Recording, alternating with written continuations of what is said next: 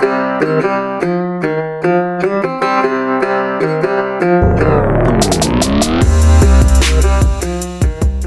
up, everybody? It's Dan from Binder Boneyard coming at you from the freezing cold office.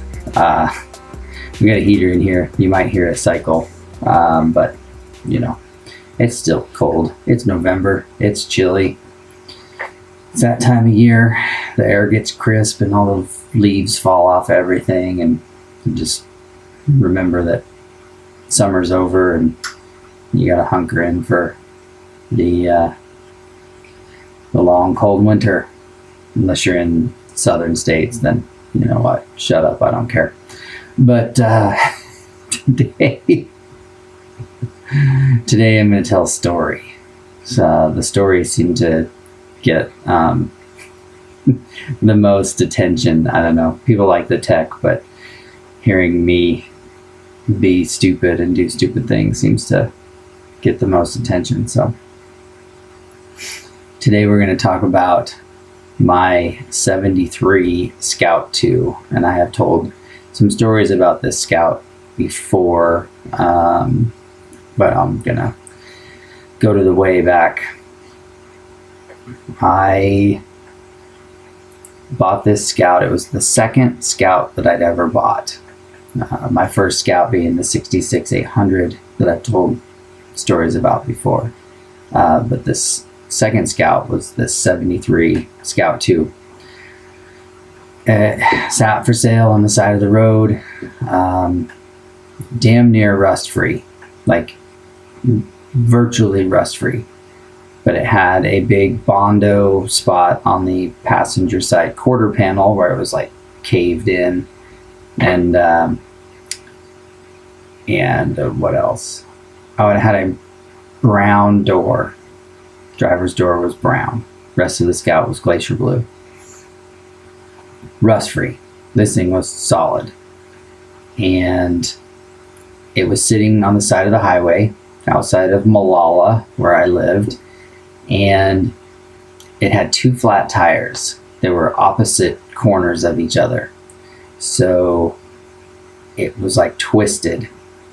It had been sitting for about eight months.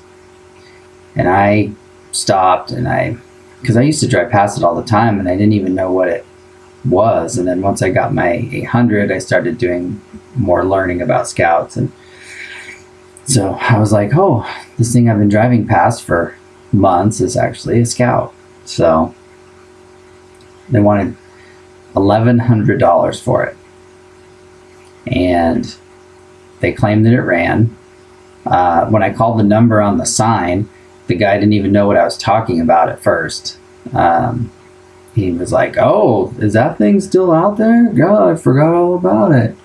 Um, apparently, it belonged to a friend, um, or belonged to someone who didn't live around there. Uh, he would just put it out by the road because this guy's property was on the highway. So, anyway, um, they claimed that it ran, and so I took a battery. You know, I, I met the guy out there another day.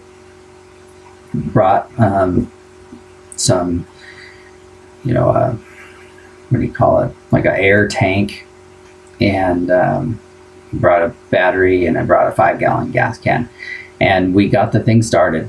It sat for the guy. It had been about eight months. We got it started, got the tires aired up, and uh, it drove, you know, forwards and backwards and ran okay. I offered the guy seven hundred dollars, and he hemmed and hawed, but he took it.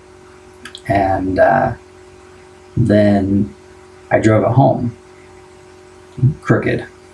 The springs had kind of stuck in the crisscross, crooked style that they were because of the flat tires. But anyway, drove it home, and this is when I was introduced to the age old problem of scouts with terrible caster. This thing had like six inch lift shackles on it. And if you know anything about scouts, scout twos, they have zero degrees of caster from the factory. Well, you add big lift shackles and all of a sudden it throws in tons of positive caster. It rotates those knuckles forward and it becomes a death trap. And that's what this thing was. Anything over about 40, it just became unmanageable. So quickly, I learned, you know, get rid of those. So I threw some stock sized shackles on it and kind of lowered it back down. But, um, you know, it was nice having a Scout with power steering and power brakes. It had a Dana 30 drum brake 30 front because uh, it was an early 73. And, uh, you know, but as I as I started tinkering with it, things started working again. It ran okay. Well, over the course of owning the Scout, um, I'd also inherited a, I should say inherited, someone dumped a 75 three quarter ton four wheel drive pickup, uh, my dad's place, and I uh, took some liberties and I took the axles out from under it and put them under the Scout. So I had never done anything like that before. This was like 2001, maybe. And I had no experience in mechanicking or fabrication or anything. But a friend of mine, um, his dad was, oh, you know, pretty decent at that stuff and offered to help help me get it sorted out because he'd helped his son, my buddy, build a Ranger that was pretty capable. And so he's like, oh, I'll help you build this Scout. So I show up there with my wonky Scout. And what really prompted this um, build was I'd blown up the Dana 30 front. And uh, so I didn't want to put another 30 in it. I didn't have a Scout 44. And uh, Plus, I wanted to go big. This, you know, wheeling on 31s, I was over it pretty fast, and so I wanted, I wanted to go wheeling for reals. So we did a spring over on it with um, these three quarter ton international pickup axles. You know, disc brake front. It's a 44 front, um, 60 rear, 410 gears, and it was, you know, of course, the rear end that was easy. That's just weld some perches on, and and then you've got the rear end. But the front um, took some work to get to fit on those perches. I don't remember what we did exactly to get the Scout leaf springs on the on the pickup perches, but um, we got it on there. And we were trying to figure out how to do the steering. And we took a chunk of one inch thick flat stock, drilled some holes in it, drilled corresponding holes, and tapped the knuckle because it had high, it had flat top knuckles. Like a lot of the older Dana 44s had flat tops on both sides, right and left knuckles were flat. So, without even taking the knuckle off, just drilled and tapped it for like, I think they were three quarter inch bolts. Maybe. I can't remember what size they were. I just remember they were, we thought, you know, they needed to be beefy because we're drilling the steering arm into this knuckle. No conical washers, no, nothing, no safety to it. Like we could have split the knuckle easy, uh, tapping it like we were. Not a F given, you know. Steering arm was straight, not even bent. And uh, when it came time to make the taper for the tie rod and to bolt into it, we didn't have we I don't know there was no tie rod taper reamer they ended up somewhere in the back of the barn. They had like a spike. They had some like a spud wrench or some iron worker tool or something. I can't remember where it even came from. But me and Jerry, his name was Jerry, heated that steering arm up till it was just glowing red with the rosebud, and then drove the spike into the end of the arm to make the tie rod taper. And I can promise you that it wasn't the same taper. Like I, I'm almost certain that uh, it wasn't the right taper. But we drove a tapered uh, spike into the end of this arm to make the tie rod taper, and and it tie rod and bolted in, um, and it lasted for years, years and years. Uh, looking back on it now, I would not tell anyone to do this ever, ever. So don't do this at home, kids. I just got extremely lucky. Uh, I think because later uh, I was wheeling the Scout up in Washington, and we sheared off two of the bolts that were in the in the knuckle because they had no no conical washer anything. And I think what happened was the arm had started to loosen up, um, which is what happens on those things. It starts slowly wiggling around on the studs and on the bolts and what it does and this happens with the high steer stuff now even is that this because there's three studs the center stud acts like a pivot and then the front and back stud end up catching the movement of the arm so what had happened with our setup i think was that the center bolt turned into a pivot and the front and rear bolt just started getting beat back and forth and back and forth. And you didn't really notice it in the steering arm because, or in the steering wheel, I should say, because it was, you know, wheeling and off road and all that stuff. And and then on a really gnarly trail up a, you can't even, it's not even open anymore. They've closed it. But um, I snapped that arm off. And it took a act of God to get it down off of the trail and one of the Washington Club guys let me, you know, he trailered it to his house and he worked on it and, and fixed it for me. But um, yeah, it was a it was a thing, and I and I remember just how like super janky that is now. Looking back, I, I'm amazed it didn't die. And I drove that thing with no shocks for about three weeks. So you've ever driven a truck with no shocks, especially a sprung over scout it's all springy and wobbly, you'll hit a bump and change lanes worse than any bump steer. Like it just, scout was all over the place. Like I said, I should have died a hundred times in that thing. We did some ridiculous stuff.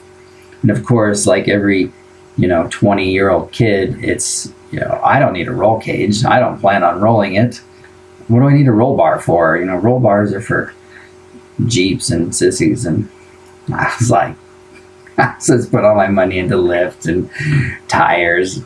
I was running, I was running the 34 inch, uh, 34 inch tall by 9 inch wide TSLs, which were pizza cutters to end all pizza cutters.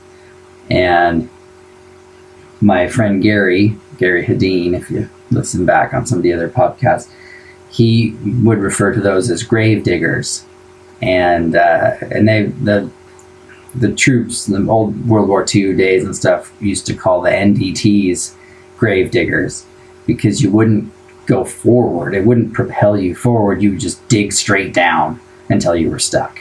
And that happened to me a lot. I learned a lot about wheeling in that scout and I got stuck several times on those goddamn tires. And, uh, you know, just dig these perfectly square trenches and until the diffs hit the ground and, and that was it. You have to get winched out or pulled out.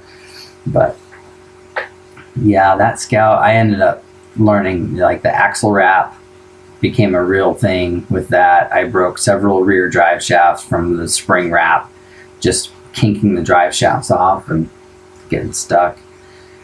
Um, yeah, just just some stuff like that. I eventually put a roll bar in it. It was a Smittybilt um, roll bar you could still buy. Uh, four wheel parts, I think it was sold that because that was back in the early 2000s. There weren't a lot of like off road shops, especially in Oregon where I was. If there was an off road shop, they were bolting, you know, like 42 inch groundhogs to your square body Chevy, and you know, it was all like chrome exhaust and and stupid shit like that. It wasn't it wasn't like legit wheeling. You had to do all that stuff yourself. Um, I remember joining uh, Pirate 4x4 in 2002 and like it was like the heavens opened up because I could not consume the information fast enough. There were guys that were, you know, Shannon Campbell from Campbell Enterprises and all these, you know, King of the Hammers winning drivers and builders were there pushing the envelope already. And I couldn't learn fast enough. I could not absorb what they were doing fast enough. And so that Smittybilt roll bar that came from four wheel parts then got a front cage add on, which you could still, Smittybilt would sell. Uh, and then I was working part time at a muffler shop by then, uh, Molalla Muffler what was the name of the place. And so I was bending up tubing uh, on the on the muffler bender and uh, and and building my own cage, built my own traction bar to stop ruining drive shafts, and by then I'd changed the knuckle out to an actual legit um, studded high steer knuckle with a real high steer arm, and then the high steer arm on the driver's side, and uh, you know had traditional high steer. Um, you know, I'd gone through a couple sets of springs. The truck was now red. We had painted it um, using uh, tractor paint, which was the greatest thing ever. We we sanded down that bondo spot and pulled the dent, and then filled her back in with just a little bit of bondo. And again, this is all new to me. I'm learning from various friends and people willing to teach me. But we um, we shot that thing international red outside in the summertime. So there were dead bugs stuck to it almost immediately. There were several places where after the paint dried, you could see where the bugs landed on it and died. so, but it was, you know, it was a quick and dirty paint job. We pulled like we pulled the lights, pulled the grill, uh, maybe the door handles, masked over the wing windows and the windshield and shot it. And uh, it actually turned out really nice. I won some awards at the scout shows and stuff. Um, but the scout got a little more lift. I done a one inch body lift with, believe it or not, hockey pucks. Um, because uh, it's just what was around. I didn't know anybody, any machinists, and I couldn't get aluminum made, so I just went to the old ice rink at the Clackamas Town Center and bought eight hockey pucks and uh, drilled a hole in them and new body bushings and a hockey puck. And, and then I had enough room for 35s. So I bolted some 35s in there. Um, a good friend of mine, I, I paid for a winch bumper to be built because I didn't have the skills for that yet. Um, yeah, I'm building roll cage for myself, but not a bumper. Oh well. I mean, this Smittybilt roll bar was mostly pre-made, so I couldn't, you know, I couldn't hurt myself too bad with that. But the bumper, my buddy Lucas built for me, um, and you know, I just kept using the Scout. I kept breaking stuff and learning and you know, it got the 345 got pulled out and the 392 got put in and 727 got rebuilt a couple of times. Uh, there's a previous story about me putting engine oil in it to get out of the mountain. Uh, the Dana 20 got rebuilt once or twice. Um, you know, I just I went all over the country with that Scout wheeling, and it's what helped me um, when it came to building the next Scout, which was my 63 um, rock crawler type build. You know, why that one was built the way it was built, because I learned so much from building the 73 that, you know, I knew what I needed to do different, what I wanted different. And so, um, yeah, it just, it was, uh, that, that 73 was definitely a learning experience, you know, just, and I, of course, I did it completely wrong. You know, you spend three times the money building it. You know, you build it a little bit, and then you know you build it a little bit more and then you build a little bit more until you get it to where you think you want it and it's like i try and tell people nowadays um, you know if your end goal is 35s or whatever don't modify it to fit 31s and then say you're going to wait and then modify it again to fit 33s and then do it again, you're going to spend way more money. Just drive it stock until you can save up the money for the amount of modifications to fit the 35s.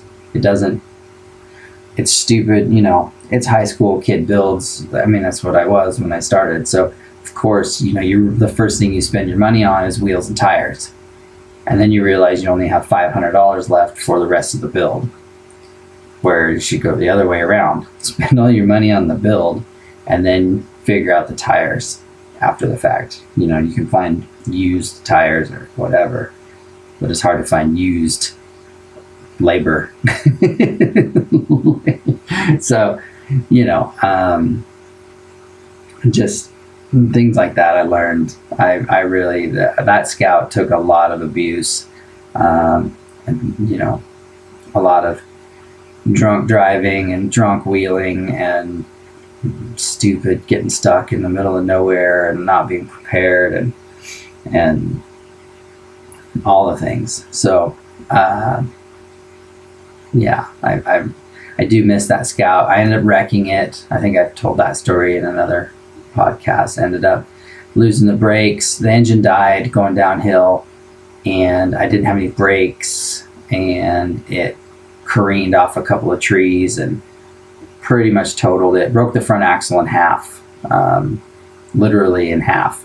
The, the tubes had separated from the pumpkin and put the passenger tire through the floor on the passenger side, and it really it just wrecked some stuff. So uh, that Scout ended up getting parted out. Um, what was good, I could part out. But what the sad part was is that even when I parted it out, it was still fairly rust free. Um, and the re- the tub went to the wrecking yard. I scrapped it. Looking back now, I I could have rebuilt the thing now and had a nice scout again. But back then, I mean, that was 2006, seven.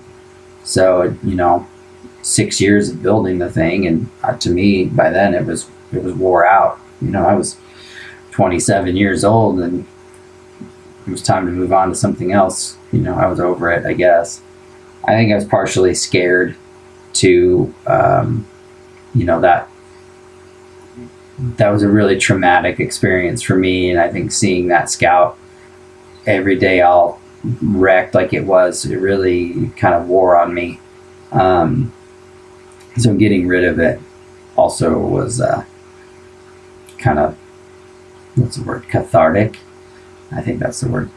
Uh, just getting starting fresh, and that's why the '63 Scout was the complete opposite. Um, you know, the the '73 Red Scout was nice paint, 35s, full width. Um, you know, 392 automatic. It just was a nice. It was a nice driver too. It was a it was a good dual purpose Scout. Um, you know, had a locker, lockers front and rear um, all that stuff. So it was a good scout. Whereas the 63 80 that I built, that was, I mean, it was beat to shit. It was a four cylinder, four speed, uh, Wagoneer axles, 37s, uh, exo cage, no doors. You know, just we called it the rattle trap shit box, and you know, that was what it was. It was the complete opposite of the 73, and and I think that's just kind of what I needed to get back on the horse as far as off roading and wheeling and stuff. And and I built that 63 and that thing was an animal. I mean, it, it didn't break anything. I just, it just worked. It worked out of the box, and and I learned that from that 73. So that's what I tell people when I talk about my experiences and and, and the knowledge that I have. It's from wrecking things. It's from ruining things and redoing it and redoing it again and wrecking it again and, and that's how I am where I am now uh, which gives gives this job gives us a unique um, perspective on building things and doing things. And and you know I try and build everything rhinoceros proof because I've been there. You know you think something's gonna last you think it's gonna hold up and and it doesn't. And you know even in daily driving it just stuff wears out stuff breaks. So I try and use my experiences to account for that. So anyway, so yeah, so the old Red Scout got scrapped, and a lot of the photos I have of it were kind of pre-digital. Um, they, you know, or they were on a digital camera, and they got uploaded to some photo sharing site, or, or they're on like there used to be on uh, Binder Bulletin, it was called, and uh, you know that since long dissolved and it got transferred over to binder planet but a lot of the files and stuff got lost or didn't transfer. So there's hardly any photos of my 73 out there. Um, every once in a while one I'll, I'll find one on some obscure post on pirate 4x4 or something but, but yeah not much not much of me out there. So anyway well hopefully that was a learning experience for everyone. Hopefully, you laughed at me and, uh, you know, can poke some fun at me later. But anyway, appreciate all of you guys for listening. Thank you very much. Uh, until next time, I'm Dan from Binder Boneyard.